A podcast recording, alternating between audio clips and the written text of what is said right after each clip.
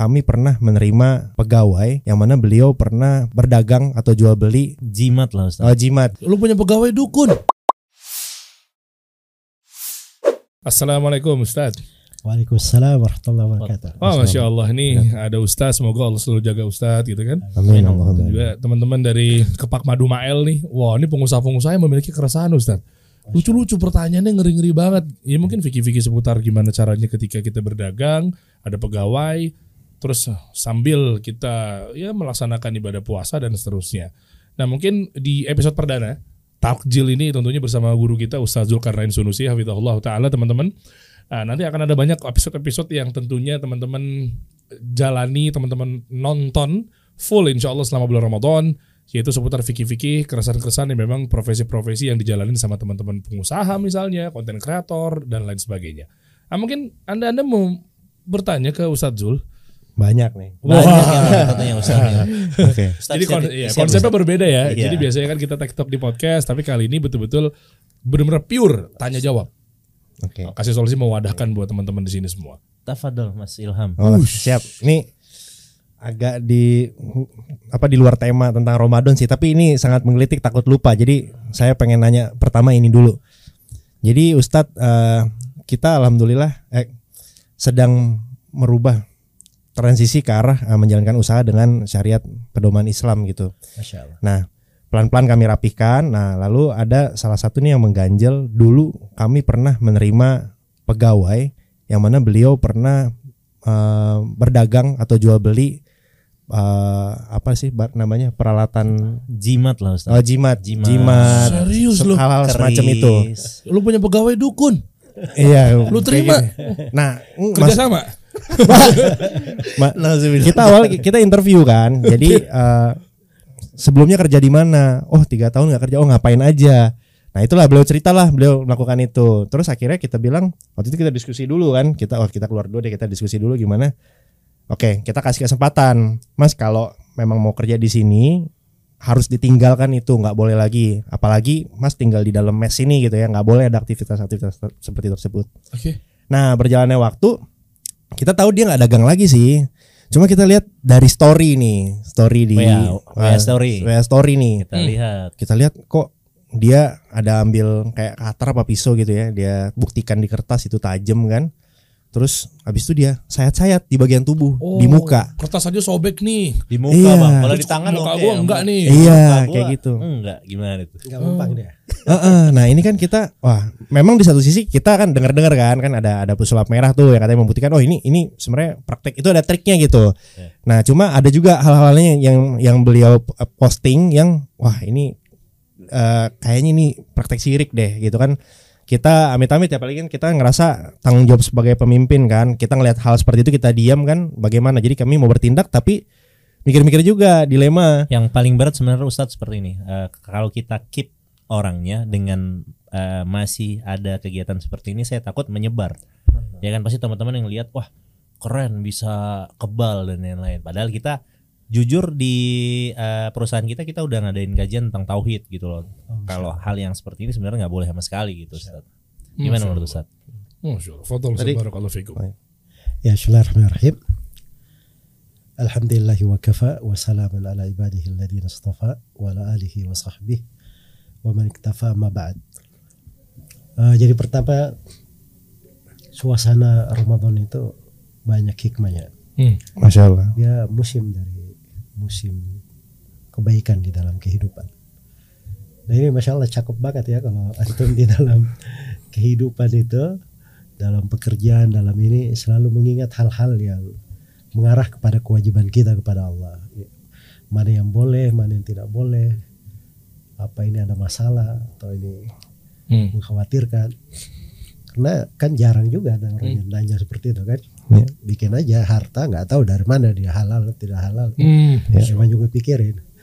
Kadang hal ini dibenarkan oleh syariat atau tidak, dia kadang nggak ada di hatinya mungkin Ya. terlintas Hmm. untuk menanyakan kan. Tapi begitu ada keinginan untuk menanyakan itu sebenarnya salah satu dari hikmah Ramadan juga ya. Hmm. Jadi musim-musim kebaikan itu memberi warna gitu Hmm. seorang muslim. Jadi dia selalu menata diri, memperbaiki, menanyakan pada hal-hal yang mungkin di kehidupan kita itu ada hal-hal yang perlu kita rapikan di sana Ya. sini.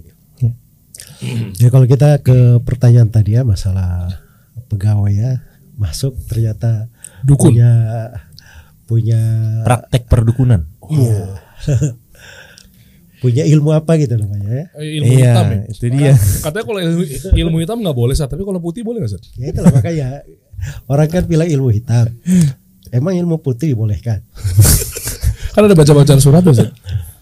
Jadi sebenarnya eh, yang namanya eh, perdukunan, sihir itu semuanya terkait dengan syaitan, Oke. terkait dengan syaitan. Itu pasti. Dan hal yang seperti itu itu eh, disepakati oleh para ulama akan keharamannya. Karena itu sihir perdukunan itu tidak ada silam pendapat di tengah para Hmm. ulama akan keharamannya. Hanya saja terjadi silam pendapat tentang hukum orang yang melakukannya di ranah pemerintah. Hmm. Jadi bukan di orang per orang ya, di ranah pemerintah. Apakah dijatuhkan hukum mati atau tidak bagi Ya. orang yang melakukan? Sebab ini dukun ini luar biasa ya. Iya. Antum jangan kira ini mungkin belum pernah mengalami ada dua orang bersaudara ribut gara-gara berita dukun. Dia lihat di air gitu, oh ini saudaramu yang mencuri di rumah kamu nih. Iya. Heeh, kan. gara-gara kayak gitu kan. Eh, Nah, tebak-tebak wah ini dari mukanya lihat di wajah dia ini tergambar begini, begini. hasad bagi kamu. Ya. Eh, nanti dia bilang kamu punya teman dekat nggak begini. Nah kita jadi udah zuzon sama teman kita sendiri. Cuma dengar kata dukun. Tapi musibahnya itu memang Allah jadikan fitnah. Sihir perdukunan itu kadang diketemukan ada benar gitu, terjadi kenyataan benar. Jadi kalau misalnya dia kebal, kadang betul dia kebal gitu loh. Nggak ada ini. Jadi beneran itu bukan gitu. trik ya, Sat? ya? Beneran Ya. bisa. Jadi yang bilang trik itu, ya itu kadang nggak belajar, nggak paham. Dia mungkin cuma ngerti trik persula- eh, persulapan, Eh, tapi dia nggak mengerti dari ajaran agama. Hmm, baik. Jangankan kita Nabi Musa saja, itu matanya itu melihat tali yang dilempar tukang sihir itu ular Jadi bergerak. ular, betul.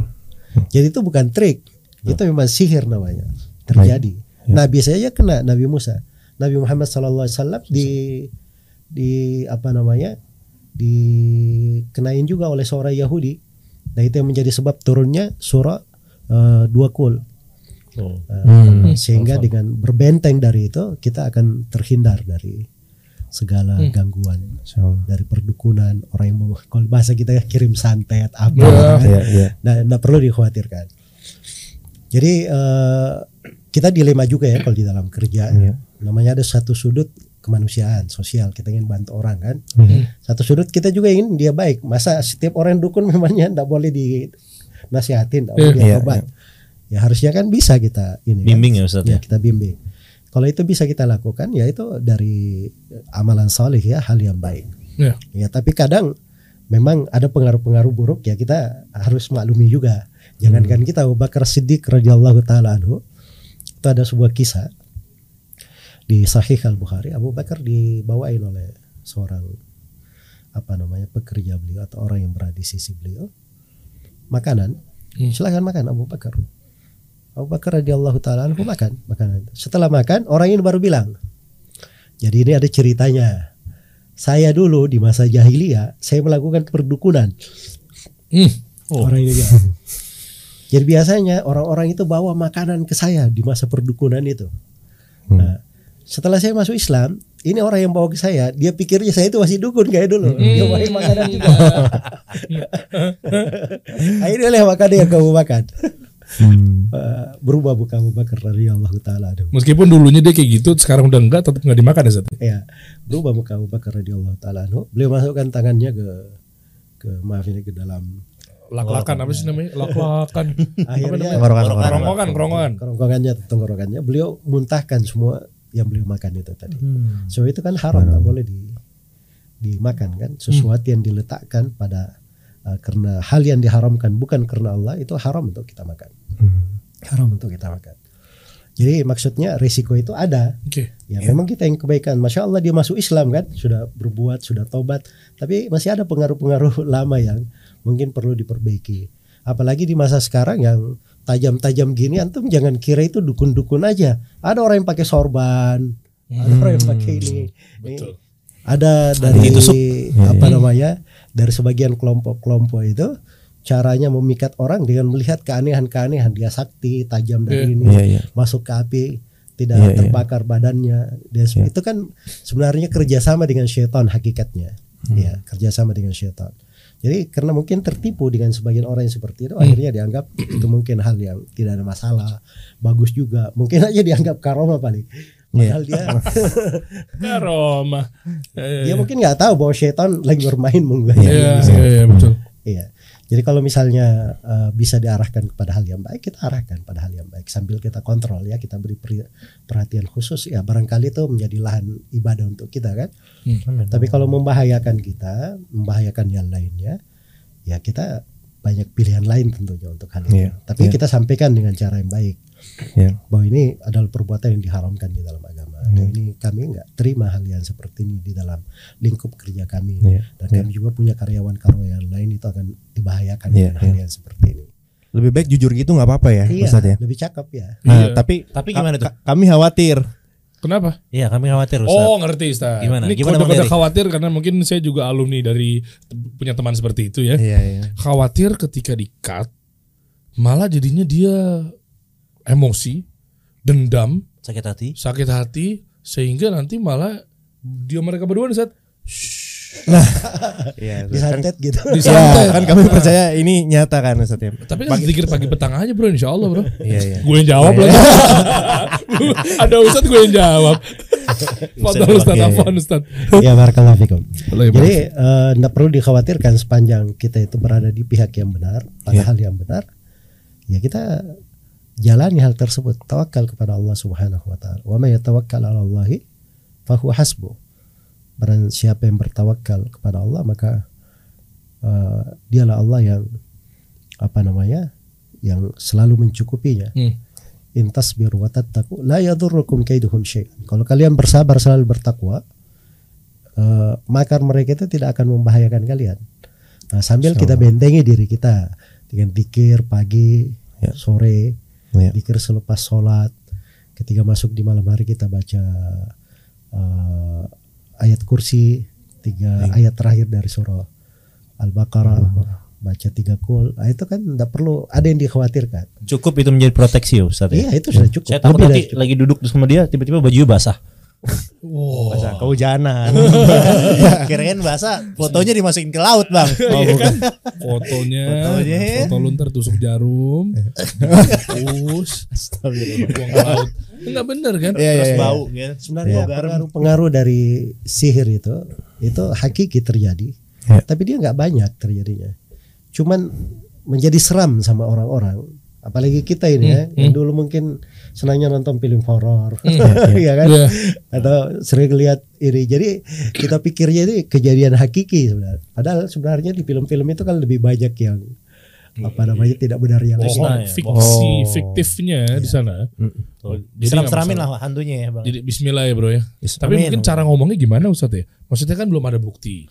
Kecuali kalau memang kemarin lo ngeliat ada bukti-bukti yang ada di WhatsApp story-nya ya. Iya, Tapi iya. kalau iya. sekarang ini kan Nggak, tidak tersave, Bang. Eh, eh, maksudnya eh, No evidence. khawatirnya malah jadinya mungkin dia bisa membalikkan fakta sehingga dia merasa bahwa ini ada pencemaran nama baik, penipuan, nah gitu-gitu gimana Ustaz?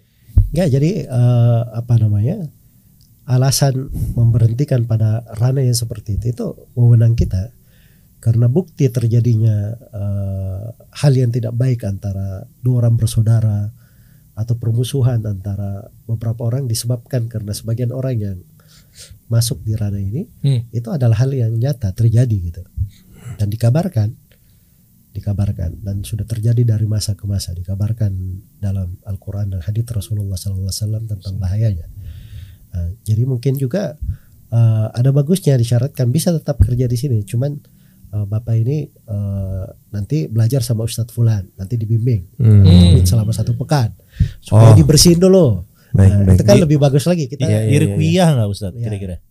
itu nanti dilihat sama Ustadz ya perlu Iya, diruqyah iya, apa iya. tidak Iya, iya. sebab sebagian orang itu Iya. dia tidak sampai ke tahap untuk diruqyah Karena Hah? karena kenapa Ustaz? ya karena eh, tingkat berhubungannya itu bermacam-macam kan ada yang masih level bawah ada Iya, masih iya. dominan. Oh, Iya, iya, iya. Dia tidak memuja, tapi menjual. Iya itu. Oh iya. iya. itu cuma apa? eh, Dukunnya cuma silat-silat doang Ada- atau ada bulu perindu? enggak yang Oh. itu yang yang gini-gini terus Oh, yang mental. itu yang di Kebal, YouTube, kebal. YouTube kalau didorong orangnya mundur. Oh pakai tali. Dia nggak tahu kan bisa jadi begitu. Itu tenaga dalam gitu. Tenaga Tenaga dalam, dalam. Iya. itu ada tuh. Kita kita juga ngeliat story-nya lah gitu loh. Hmm. Itu jadi yang saya mikir, oh ini kalau masih terus berlangsung, saya takutnya teman-teman yang di lapangan lainnya juga akhirnya karena ngeliat, wah mungkin keren bagi mereka ya. Tapi kan kalau menurut kita ini kan Iya. syirik. ya. Betul saat ngerinya kan mungkin bukannya kita malah mewarnai malah terwarnai atau diwarnai Ustaz. Ya itu permainan-permainan setan semuanya Hmm. seperti itu kan kita memaklumi. Jadi kalau memang kita menganggap bahwa ini tidak ada manfaatnya, tidak bisa dinasehati, membahayakan kita, ya itu langkah untuk eh, mengkip itu itu hak kita ya. Iya. Baik baik. Jadi kalau Posisi- emang, kalau emang dituntun atau dididik tadi ya bisa Iya. dengan tegas tadi ya seminggu gitu Ustad ya. Iya. Seminggu apa? Dimasukin aja ke pondok pesantren mana dan Oh, ustaz- Hmm, iya. pondok pesantren, supaya dia belajar. Iya. Taruh tempat Zul. Tempat Ustaz Zul. teman Ustaz ya. Wih, Ya di sekitar sini banyak. Ya. Oh. Jauh-jauh. jauh-jauh Ustaz. Tapi bro gini, eh dari lo sendiri dia posisinya apa? Dia eh, Berpengaruh nggak? Oh, enggak Khawatir sih. mungkin malah jadi mudorot misalnya. Iya, Bang. Apa? Enggak. Dia sebagai apa? Eh, Maksudnya dia manajer store kru, misalnya? enggak, enggak. Bukan. Bukan pimpinan sih, bukan leader dia. Kru Oh. eh, staff biasa. Staff biasa. Pun kalaupun harus diganti atau misalnya gimana kan nggak masalah ya? nggak ada masalah, Nggak masalah sih. Bang. Bisa diganti sih. Cuma kan kita pikirnya tadi pas masuk ke sini ya punya anak, punya istri, niat kita kan mau bantu lah. Wah. Gitu loh. Daripada melakukan terus praktek perdukunan, bagus kerja yang benar sama kita. Iya, gitu. benar tadi tuh, eh, kata Ustaz Zul bil- bilang berkata luar biasa. Maksudnya benar-benar dibimbing, diajarin ilmu tauhid dan seterusnya. Iya. Kita lihat perubahannya. Kalau memang udah nggak berubah lagi mungkin bisa dikat ya, Ya, Ustaz. betul. Jadi cara memperbaikinya itu diajari tauhid. Dari situ Hmm. dia akan dia paham Eh, dan dia akan terasa nanti diajari tauhid itu apa-apa yang biasanya dia lakukan itu akan keluar dengan sendirinya terbuang. Masya Allah. Amin. Allahumma amin. Udah clear ya bro ya? Minta Baik, doanya ya. Ustadz biar kita bisa diberi kemudahan. Ya, Amin. Membimbing kru-kru kita. Iya. Diberi taufik, Amin. Amin Allah. Amin amin. Apalagi kalau ngomongin kru kan banyak juga ya kasus-kasus yang ada di lu ya. Betul bang. Nggak cuma sekedar perdukunan, tapi mungkin Iya. ada yang lainnya juga. Mungkin pada saat suasana-suasana apa bro yang punya keresahan-keresahan tersendiri yang Oke. saatnya laporin ke Ustaz. Oke, Ustadz. eh, jadi gini, kebetulan saya restoran saya dekat sama dekat sama eh, masjid. Jadi setiap waktu sholat, eh, kalau kita F&B kan paling rame kan di maghrib sama isya biasa Ustadz kan paling rame. Nah, sedangkan sedang azan, eh, apakah eh, dengan saya memfasilitasi kru saya hanya untuk sholat di resto tersebut, nominalnya mungkin bisa sampai 15 orang atau saya suruh mereka pergi ke masjid Ustadz dengan ya tadi kemungkinan pergi ke masjid ini makan waktu yang cukup lama Ustadz kan karena kita nggak tahu mungkin imamnya baca al-baqarah ya bang Oh iya betul. pas pulang udah selesai Oh jadi maksud lo ini kan lumayan omset nih. betul Iya. betul Hmm, oh, karena, jadi kita- gitu. karena maksudnya kita mau menjalankan bisnis secara syari gitu kan bang Iya. Hmm. jadi tetap eh, kewajiban mereka kita beri kan ini hak mereka untuk melakukan sholat di awal waktu Mm-mm. tapi juga tidak di operasional tetap jalan gitu menurut Hmm. Ustadz gimana nih Ustadz? Sayang banget tuh omsetnya tuh ya kalau berapa puluh juta tuh mungkin kalau ditinggalin sholat ya. Hah? Sayang banget ya. Baik, kalau eh, kedengaran adzan ya dari tempat kerja. Eh, kebetulan karena di pasar nggak kedengaran Ustadz, tapi kita pasang alarm eh, berapa menit sebelum azan eh, kita sudah wanti-wanti. Kalau sekarang yang kita lakukan tamu yang mau duduk di area tersebut kita info eh, jam 6 segini, misal jam 6.20 akan ada sholat maghrib berjamaah di sini bu. Nanti kemungkinan kalau ibu masih mau kita pindah ke depan atau eh, jika ibu tidak mau nanti eh, pas azan kita mohon maaf sudah harus jadi area sholat gitu. Hmm, jadi nggak ada musola khusus juga ya. Terbatas tempat Ustadz. Muso- musola ada tapi cuma bisa untuk dua orang. berdua Ustadz. Jadi pertama begini, kalau ada masjid kemudian kedengaran adzan, itu kita ada konsekuensi terkait dengan menjawab adzan tersebut. Hmm. Hmm. Idan Pak Ajibku kata Nabi Sallallahu Alaihi Wasallam. Kalau kamu dengar, ya jawab, datangi gitu. Itu ucapan Nabi Nabi berikan kepada Ibnu Umi Maktum. Beliau datang kepada Nabi buta, rumahnya agak di ujung kota Medina, tidak ada yang menuntun dia ke masjid, terus khawatir ada Binatang buas. Hmm. Ya bersamaan dengan itu semua, Nabi berkata, Sami'tan tidak kamu dengar adat? Kata Ibnu Maktum, ya. Kata Nabi dan fajibku. Kalau gitu jawab panggilan adan itu. Nah diberi udur oleh Nabi Sallallahu Alaihi Wasallam. Itu satu sudut ya. Sudut yang kedua eh, dibolehkan kalau di kondisi darurat. Misalnya kalau ditinggalin misalnya eh, kegiatannya ada ayam yang gosong misalnya kan Hmm, hmm. Atau ada kerugian harta atau ini. Nah, itu kan bahaya-bahaya kan?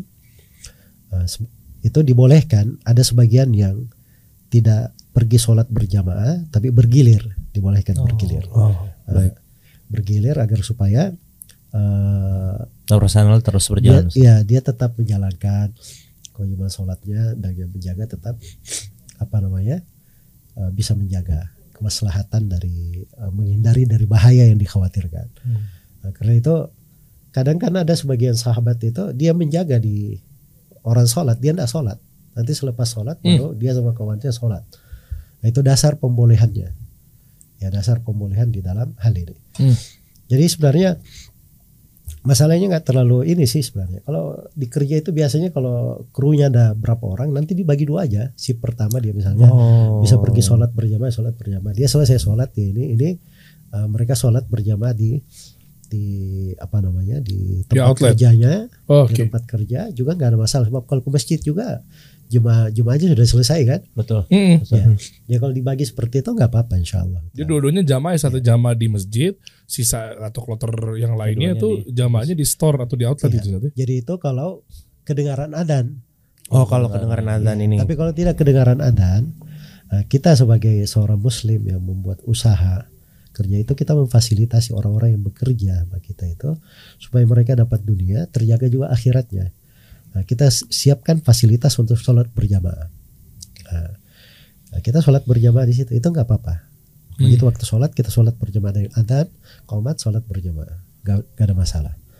Bahkan Itu kalau tidak terdengar adan. eh, kalau di pasar yang tempat outlet kita restoran ini eh, banyak tamu susah untuk mau sholat bang karena memang area sholatnya agak sedikit jauh dari pasar tersebut jadinya kita kalau kita udah jalanin program ini tamu kita malah banyak sholat barengan sama kita Masya Allah. gitu Hmm, itu itu yang yang kalau saya tanya dari guru saya ya bang ya gitu gu- guru tasin kita tanya Hmm. alhamdulillah antum bisa sekalian nyebarin syiar Islam lah gitu lah kan karena Ya membantu orang juga kan dia bisa ibadah. Hmm. Iya. Nah itu tadi nggak perlu khawatir juga omsetnya pergi. Iya iya. Hmm. Hal-hal itu sebab-sebab keberkahan dalam hidup. Itu kadang di luar di luar perencanaan banyak dari para pebisnis. Dia pikir pe- bisnis itu selalu ilmu tentang ekonomi, cara meningkatkan produksi, cara menjual, cara ini. Padahal ada sebab keberkahan itu, itu terkait dengan ibadah, terkait Iya. dengan Iya. ketaatan kepada Allah itu kadang tidak diindahkan. Iya. iya. Kalau kita ambil dari sudut-sudut ini, kita gabungkan, ya itu insya Allah taala dari eh, sebab kesuksesan dalam sebuah usaha.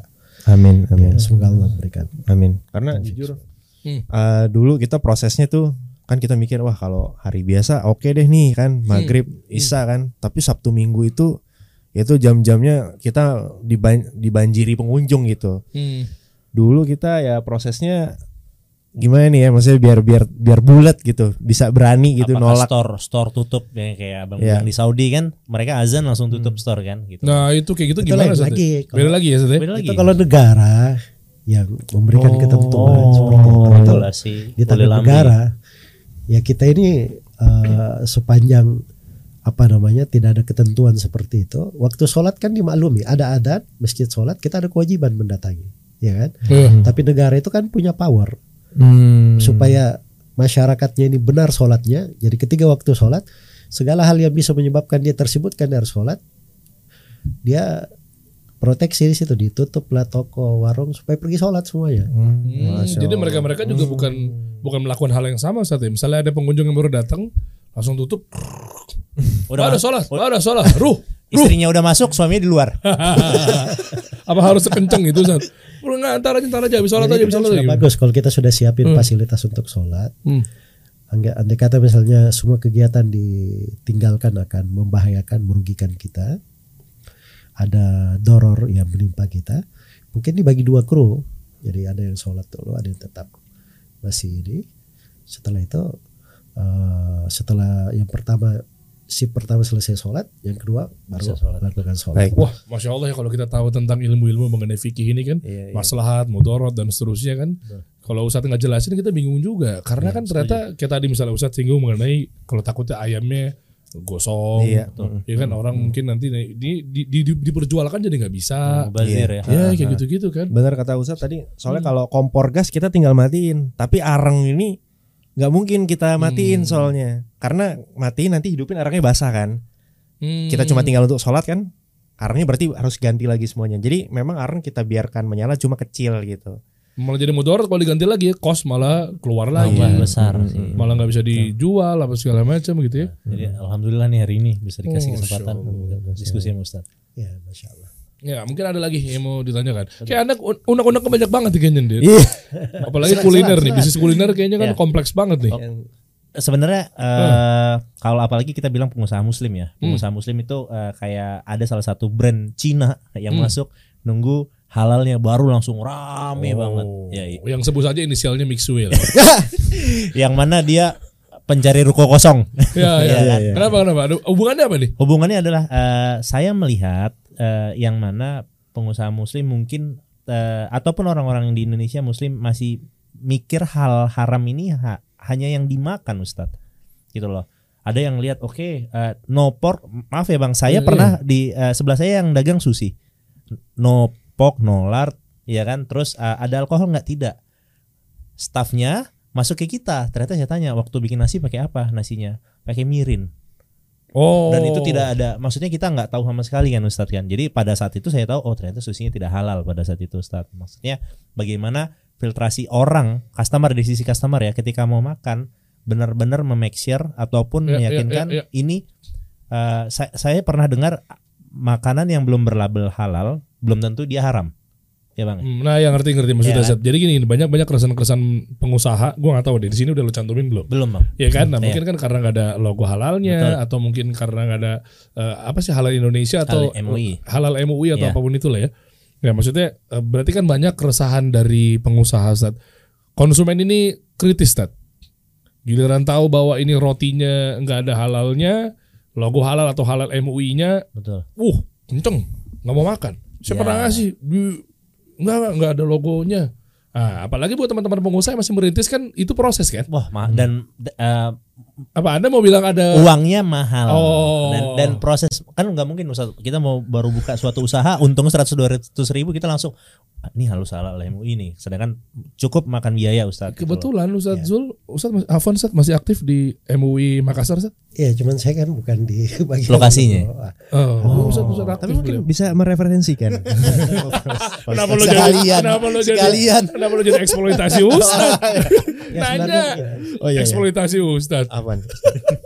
sebenarnya label halal itu itu bagus ya untuk itu program dari pemerintah juga karena itu sekarang sudah ada di Kementerian Agama juga Hmm. ada di Kementerian Agama ada di MUI jadi maksudnya orang juga kan nggak ada yang tahu kan sesuatu itu tapi kalau sudah masuk di lembaga resmi mengeluarkan label halal kan akan kelihatan prosesnya di apa apa yang Hmm. dipakai Hmm. Nah, atas dasar itu diberikan dari label halal kalau seperti ini kan misalnya air ini Hmm. ini orang lihat air putih nggak ada label halalnya juga nggak ada masalah Betul. ada air putih kan Oke. atau ada misalnya cuka Hmm. cuka kan diberi label halal susah juga Hmm. sebab cuka kalau dia terbuka dibiarkan begitu beberapa hari dia bisa menjadi memabukkan Hmm. cuka itu halal kalau diberi label halal susah juga kalau misalnya Oh. ada kondisi tertentu Ada. jadi berubah ya Ustaz ya Iya. kondisinya jadi maksudnya kalau semuanya harus diberi label halal itu tidak mungkin juga ya Hmm. Tapi kalau misalnya memungkinkan itu kan ada di program pemerintah pertama kemudian itu juga lebih enak bagi orang gitu loh. Iya. Hmm. Kitanya juga lebih tenang. Iya. iya. Ya. Dan saya sendiri saya sepanjang yang saya tahu ya terkait dengan masalah biaya-biaya itu itu terkait dengan masalah uh, teknis dan cara kita memahami prosedur aja. Tapi katanya kan terlalu banyak di dalam hal itu. Ya. Itu aja info-info. Hmm, Masya Allah. Berapa sih emang? dari saya. Untuk kayak ya, ya semoga bisa membantu teman-teman semua. Logo halal itu ada ini. Kan gua nggak ada perusahaan F&B. iya Nah, itu saya sebenarnya juga perlu perlu ditanyain kepada ininya kepada orang Pengurus, berada. pengurusnya Bang exactly tanya number ke Kementerian Agama atau tanya ke MUI atau lembaga yang diizinkan mengeluarkan label halal. Sebab sekarang nggak mesti Kementerian Agama dan MUI, lembaga tertentu juga sepanjang dia sudah terpenuhi ketentuan syarat-syarat itu bisa mengeluarkan label halal juga dia. Oh. Baru tahu. Yang lebih diakuin yang warna ungu wayang atau yang hijau Ustaz? Nggak beneran.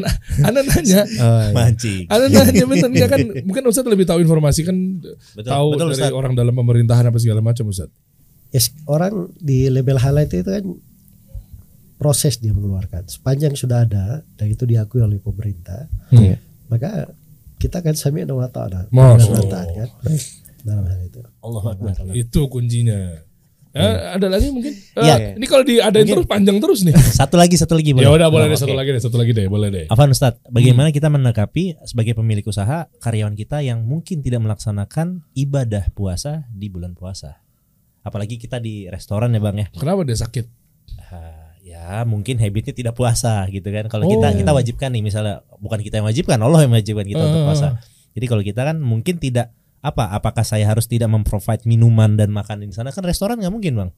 Ya, oh, begitu. dia batal. Dia, Ya, dia pura- semena-mena. Ya, Iya. duduk terus tiba-tiba makan teman-temannya pada puasa. Ini ini eh, jadi salah satu kiat saya gimana caranya menegur mereka untuk bisa bulan puasa puasa lah. Muslim kan tapi kan? Iya. Muslim karena Muslim. tadi tadi Pak Ustadz eh, karena kami kan juga ini baru belajar dan lagi proses transisi kan sehingga kecuali pegawai-pegawai ini sudah kita info dari awal.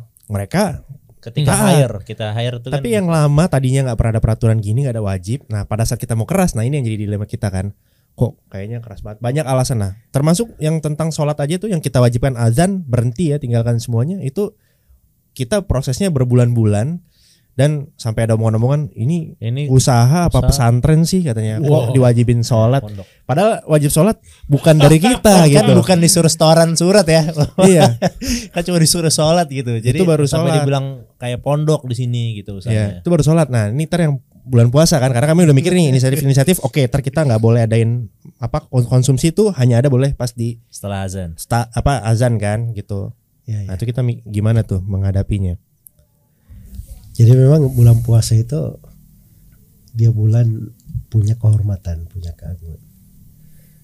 Eh, pada dasarnya transaksi jual beli makanan apa saja boleh saja. ya Ya cuman sudut itu tadi menggabungkan bulan puasa satu. Sudut yang kedua jangan menjadi sebab orang jatuh dalam hal yang diharamkan. Ya kan? Ya. Makanya kenapa menjual makanan itu biasanya orang baru mulai habis asar gitu. Ya. Atau misalnya jam 2 siang. Hmm. Takjil. Itu itu kan supaya yang mau puasa di pagi hari ini tidak tergoda melihat Hmm. Iya, warung ada yang nih. terbuka kan. Sama halnya dengan warteg-warteg yang ditutup ya Ustaz ya? Hmm. Orden apa segala macam. Tapi kalau misalnya dibuka di sore hari, itu kan orang sudah tahu orang-orang yang mau buka puasa kan tidak mungkin pas ada langsung cari buka puasa, Hmm. ya Dia harus persiapin dulu Iya. sebelumnya. Ya, kadang juga yang menjual mungkin menjual bahan-bahan mentahnya aja untuk di untuk di apa namanya Masak ya? diracik atau Hmm. dimasak bisa menjadi takjil buka puasa. Jadi kalau misalnya terjadi hal yang seperti itu kan terkait dengan ibadah orang secara pribadi ya, masalah pribadi dia sebenarnya. Hmm. Cuman kita secara eh, perusahaan ya kita tidak boleh menggampangkan orang di dalam dosa, apalagi mengganggu yang lain. Gak etis juga kan lagi puasa, ini semuanya lagi puasa dia pergi minum, pergi makan. Hmm. ya Jam 5 sore padahal kan orang sudah Tipis, tipis lagi. Ya, mungkin alasannya ya kan sambil ngabuburit bro. Tinggal makan. biar kuat sampai buka gitu Iya ya. betul. ya. Jadi diberi peraturan tidak ada yang makan dan minum sampai apa namanya waktu buka puasa misalnya Ya, ting- tinggal tegas aja gitu ya kayak gitu. Kalaupun dia ini eh, ada orang yang punya kondisi tertentu, ya misalnya sebagian orang kadang sakit ya dia nggak bisa puasa hari itu, mungkin ada sakit udur dia, atau perempuan sedang haid, nggak mungkin kan kita suruh puasa. Dia orang memang nggak Hmm, iya. Puasa kan, ya tapi jangan makan dan minum di depan orang yang puasa gitu. oke oh iya, iya. Jadi yang beri ada udur ya aturan-aturan yang Kita bikin peraturan kalau misalnya di- dia sengaja untuk melanggar puasanya mungkin bisa dikasih peringatan SP sampai dikeluarkan mungkin ya Ustadz ya. Gitu ya. boleh nggak kami menyandingkan uh, tindakan-tindakan sanksi yang sangat disiplin yang melanggar syariat itu boleh saja, Boleh itu saja. kan akad kerja namanya. Iya. Iya. kita sebagai orang yang memberi akad kerja itu wewenang kita karena di lingkup wilayah kita sendiri Ya. tapi memaksakan ke orang lain Iya, itu bukan wewenang kita, apalagi sweeping, menutup warung orang, bongkar itu. Lanjut nggak bang? materinya. Lanjut nggak bang? nih. Gatel. Oh ya. Nanti itu kita Bapak Dery. lain aja deh. Oh, iya. Itu, mm, Anda jangan mancing. Oh iya. Di, di podcast selanjutnya. Ya aman kejawab semuanya ya. Pokoknya buat teman-teman semua di sini udah kejawab ya dari takjil kali ini adalah Ustadz Zul karena Indonesia Allah Taala udah ngejawab apa keresahan-keresahan teman-teman pengusaha. Pokoknya persiapkan. Sekarang kan tayangnya kan pas di waktu sahur. Wah. Iya. Pilihan sahur berarti kepak madu main. Kepak Madu Mail jangan lupa Ah. di follow. Oke, habis itu nanti pas buka kepak madu lagi sama. Boleh nggak apa? Kita ada punya, pi- ada pilihan lain kita menunya. punya menu-menu baru kebetulan. Di Bisa bawah kita kirim ke Buat buat Ustadz di bawah. di bawah. Oh, di bawah. Buat kantor kasih solusi Ya, kita bawa buat juga. Bang Leri juga. apa menu barunya harus apa? ah, chicken eh, chicken rice Singapura. Kalau ini Malaysia, kita bawain dari Singapura sekarang. Oh ini Malaysia nih. Ini Malaysia. Oh, Kepak Kepak, Madu kepak madu itu kan makanan madu kan Malaysia. Malaysia. Nah sekarang ada Singapura chicken ada rice. Singapura chicken rice. Oh, Allah. Kalau- karena- Yaman, Yaman nggak ada Yaman. Belum. Ini halal, Bang. Kenapa? Karena susah mencari eh, makanan-makanan yang Chinese yang mungkin menurut kita karena peranakan dari Cina ya. Huh. Di sini kita eh, insya Allah kita bikin semuanya halal. Jadi nggak perlu jauh-jauh ke Singapura lagi tuh kalau makan. Wih, Masya lagi. Allah. Ya, Masya Allah. Masya Allah ya boleh. Abis ini kita bareng-bareng ya, Ustadz kita nyobain nih. Ya. Ini kan rekamannya kan pada saat sebelum puasa. Iya. Jadi boleh abis ini kita cicip. Langsung. Boleh. Jangan cuma ngomong doang. Syukur Ustadz barakallahu fikum.